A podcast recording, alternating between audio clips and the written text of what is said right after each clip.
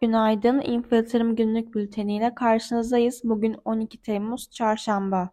BIST endeksi haftanın ikinci işlem gününü %1,48 yükselişle 6363 seviyesinden tamamlayarak TL bazlı rekorunu tazeledi. Endekse puansal bazda en çok pozitif katkı yapan paylar ise Akbank, Sasa, Turkcell, Sabancı Holding ve İş Bankası oldu.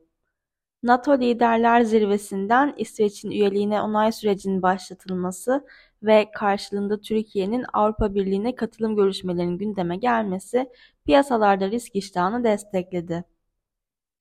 Dün yurt içinde cari işlemler dengesi verisi açıklandı. Buna göre geçen ay 5,4 milyar dolar açıklanan cari açık bu ay 7 milyar dolar açık beklentisinden de fazla 7,9 milyar dolar olarak gerçekleşti.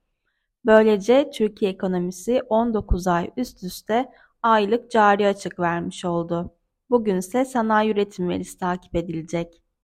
Küresel piyasalarda ise gözler bugün ABD'de açıklanacak enflasyon verilerinde olacak. ABD enflasyonunun aylık %0,3 artışla yıllık bazda %4'ten %3,1'e gerilemesi öngörülüyor. Beklenti altına gelecek olası enflasyon verisi küresel risk iştahını destekleyerek Fed'in parasal sıkılaşma sürecine ilişkin iyimserliğini gündeme getirebilir. Borsa İstanbul'un güne hafif alıcılı başlamasını bekliyoruz.